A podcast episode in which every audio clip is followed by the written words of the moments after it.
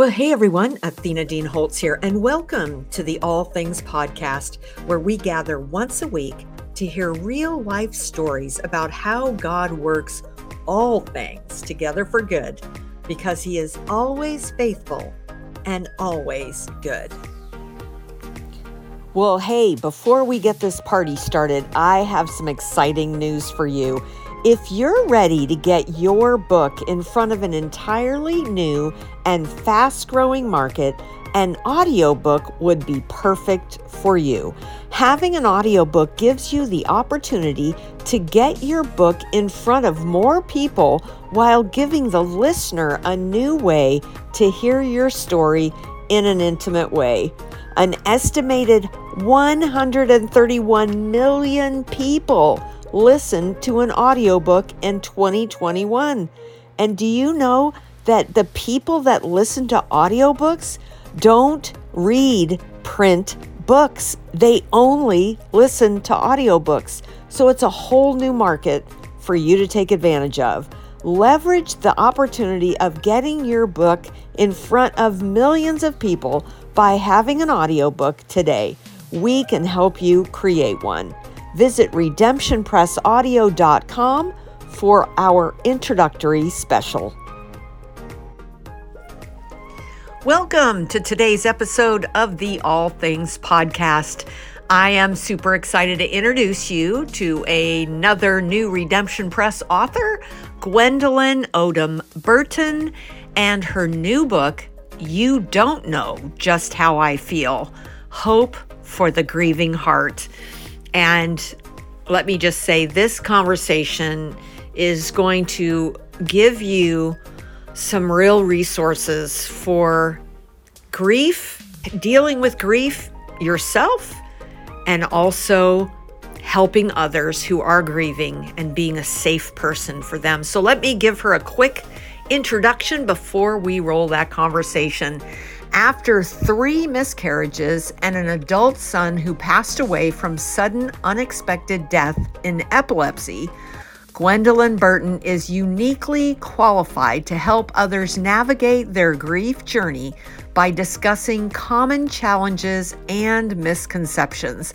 She studied with grief expert David Kessler, founded Sisters in Solace, a support group for mothers of child loss, and is a certified grief educator. Gwendolyn enjoys physical fitness and lives in Aurora, Colorado with her husband, son, and three dogs. So let's roll that conversation.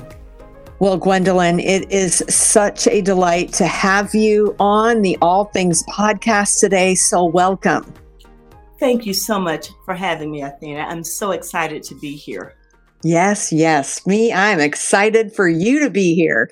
So, we're going to start talking about your book, but first, I want people to really get a glimpse into how God works in your life, working hard things together for good, which really is going to transition right into talking about the book. So, but I, I just love it when, because we all have lots of Romans 8 28 stories that we could just you know, on a dime talk about.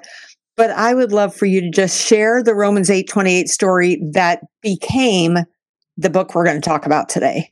Absolutely. You're you're right, Athena. We all have so many Romans 8:28 stories. And I had those in the past. Mm. But in 2016, when my beloved son, 26 year old son, uh, transitioned. I use the word transition because some days it's easier for me than to say died or passed away. Yeah. But in 2016, my life was turned upside down. And I had to go into a place in God and lean into God in a way that I never had before. I could not see how anything good could come from my pain, how anything good could come from my son dying.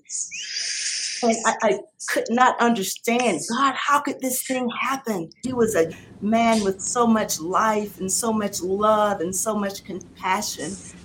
And then out of the blue, all of a sudden, he was taken away. And I could not see, as I said, how anything good could come. As a matter of fact, Athena, I didn't want anything good to come from. Ooh, yeah. I didn't I could, want anything yeah. good to come from my son's transition. But God, and being able to take all that pain and all that ugly, what I saw as ugly and unbearable, all those ashes, and bring something beautiful out of it and cause it to work not only for my good, but for the good of others. And he's done that in a number of ways. He's shown me himself in a way. I've experienced God in a way that I had not known existed. And so he's taken all of that ugly, all of that pain, and he continues to bring good out of it, to make good come forth in my life in the life of other parents who've had children transition, in the life of those who have had other family members uh, die. And so I'm just, uh, it amazes me. God amazes me mm. how he can take all of that, all of that, and cause it to work together for our good and for his glory. Yeah, boy. And doesn't he? I mean, if you think about it, he it's not as dramatic and as powerful when it's some we just won this great award or we just got this great new job. It's in the pain. It is in the pain. Yeah. It's in the valleys. It is in the darkness. It is in the pain. It is in the doubt.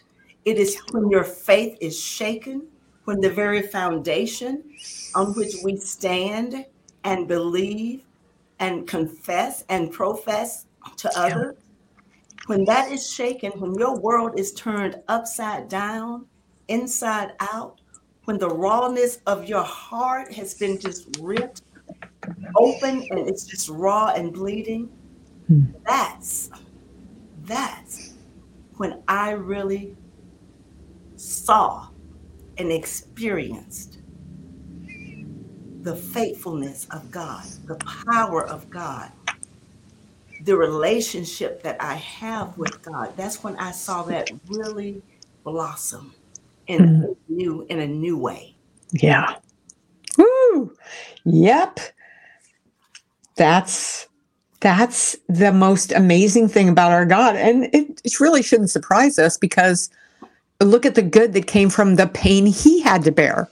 Absolutely. When when I now say, you know, when we're in church and we're praising and we're worshiping and we're singing, we bring a sacrifice of praise into the house of the Lord. I now really know what a sacrifice of praise is after I had to walk into the temple, into the house, into the sanctuary with tears week after week, month after month, and even sometimes now with tears streaming down my face and say, Father, but I still trust you. Right. I wouldn't have agreed if you if you were to ask me today, God, if if if if if if it was okay to take Miles, to bring Miles home, I probably still would say, This is the truth of what I talk about. I would probably still say, No, God, please take me instead. Mm-hmm. Father. But I've learned to trust Him at a, on a deeper level. And I've yeah. learned to offer up that sacrifice of praise when everything within me is bleeding and hurting and rebelling. Mm-hmm. The flesh is the spirit, my spirit offers up that sacrifice. And it's not as if I had not gone through things in my past that were traumatic, that were life changing, life shattering experiences. Because before Miles died, I thought those were the those were the you know the epitome of pain. Right. for right. me, for me, for others, it still remains that. It may still remain that. But for me now, having had a different experience uh, yeah. in life, this is yeah by far, by far my um, Roman 8 28 story. Wow. Wow. Wow. Wow. Okay. So your book offers a unique perspective for people who are experiencing grief. And what would you say is the hardest piece about the grieving process? Grief is very complex and it's very subjective. It's, everyone grieves differently. And that that particular question, I would like to approach it from two angles, but with okay. one answer. Okay. The person who's grieving, number one, and then for the person who's supporting the support, mm, who's supporting the grieving person. And one of the most unique things uh, or experiences that both people experience is wanting or trying or believing that everyone fits and one follows the same path. Mm. There's this one size fit all approach to grief. no. and that's why we need to have this conversation, right. an open, honest conversation about grief, and certainly in the church. Mm-hmm in the within the church, within the body of Christ, because we don't all go through grief. Everyone's grief experience is different and right. is unique. And when people believe that we have to fit a certain pattern, or follow a certain path, follow the path that uh, my friend uh, followed, or that I have to follow the path that you followed, Athena, or that you follow my path. That's wrong. Mm-hmm. And what that does, it, it puts us in, mm, this word just came to me. I did not even use this word in my book, in bondage. Whoa. Yep. Mm, yeah. Yep. We're, we're, we're, in this place and we're trapped there. And uh, it leads to so many other issues in grief. Well, that one size fits all thing that you said, um, that is and I know because people feel awkward when someone's in pain like that. So they just kind of want you to hurry up and get over it so they don't have to face their own pain sometimes. So it's like the lazy way to try and make yourself feel like you're helping someone when all you're doing is making it worse by trying to make them fit in this box and do all these steps that someone said you had to do, and it should always look like that. Exactly. What I found, um, and others who've shared with me, is that in a lot of instances, well, we know that people are pretty uncomfortable with grief. We don't talk about it enough. We don't have this open, honest conversation. And as humans, we it, it we're very uncomfortable seeing other people hurt. We're very uncomfortable seeing other people in pain. Right. So we feel or we believe that we have to fix them or make them happy or help them return to the person they were before this life changing, life altering event happened to them and just the more I think about it, and I, I know I'm guilty of this um, before I understood about grieving, um, it's kind of a selfish attitude to want them to just get over it. So your life, you know, is uh, easier because it's hard when people grieve around you and you don't know what to do and you and you say stupid things like I know just how you feel and you, you know that's that is there's somebody needs to write a book of all the things you should never say to a grieving person because there's so many there are so many and as a matter of fact athena in my book i have a chapter on those on those oh so good cliches that have been passed down to us even in the body of christ that we say to people we our intention is to help but in more likely than not, it's hurt. It, it's very painful for the grieving person. So I give uh, about 20 or so examples of cliches or platitudes that we use, why we shouldn't possibly maybe use those. And then instead of saying those, consider saying this instead. Oh, so good. So, so good. You're absolutely right. We we've all been guilty of it.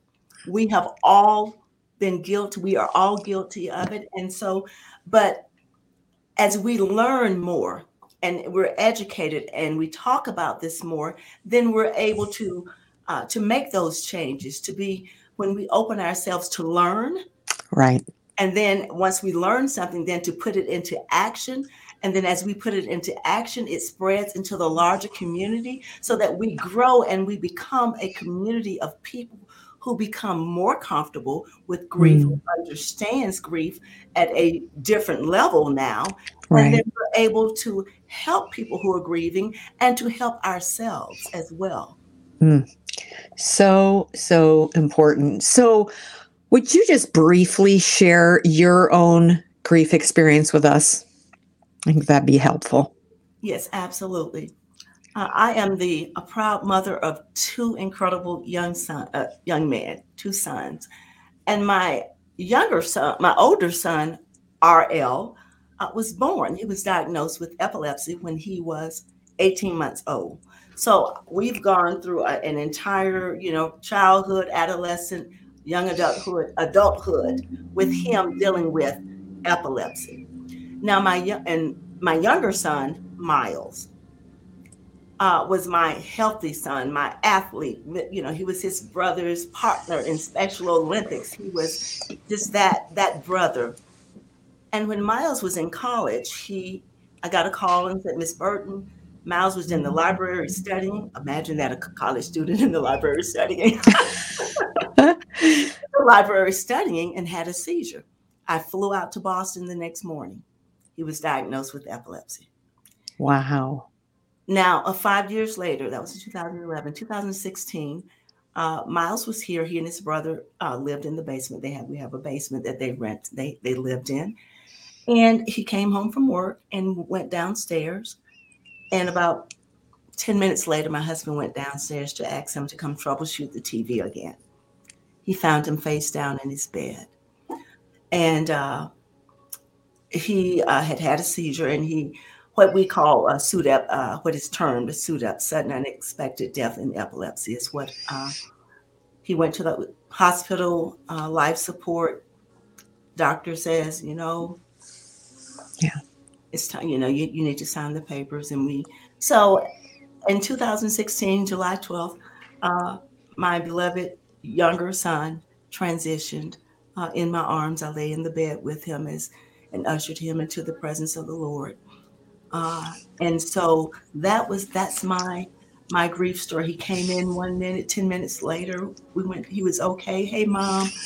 You know, it was a mama's boy. Oh my goodness, he was a mama's boy. He would proudly say, "I'm a mama's boy." You know, and so we just, you know, have a, a special bond with both of my sons. But certainly, when my younger son, who had never had any uh, any kind of medical issues, other than that, his seizures were controlled and uh, mm.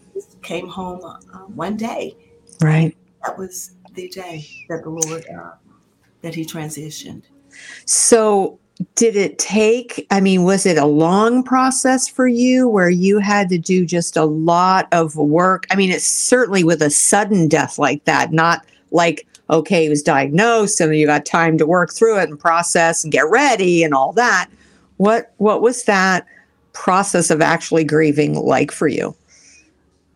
And I'll I'll start by saying that the process continues. Mm-hmm. We grieve differently over time. Right.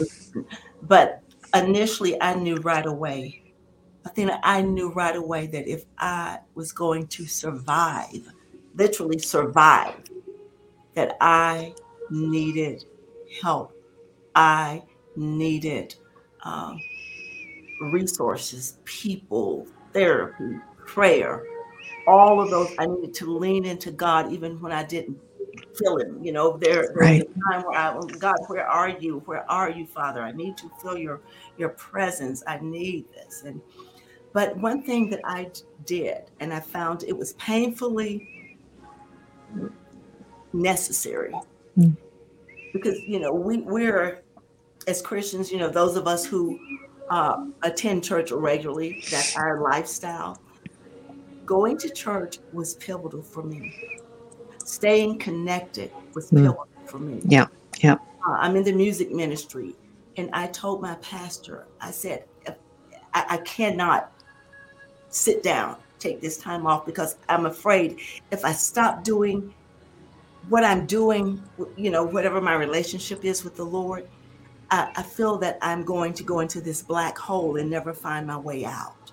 Right. I would stand up every Sunday Mm. and I would sing, and tears, my face would be soaked with tears.